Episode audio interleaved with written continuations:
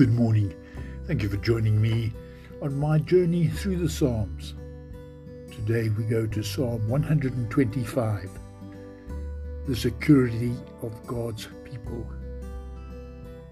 Those who trust in the Lord are like Mount Zion, which can never be shaken, never be moved. As the mountains surround Jerusalem, so the Lord surrounds his people now and forever. The wicked will not always rule over the land of the righteous. If they did, the righteous themselves might do evil. Lord, do good to those who are good, to those who obey your commands. But when you punish the wicked, punish also those who abandon your ways. Thank you for listening. Have a wonderful day.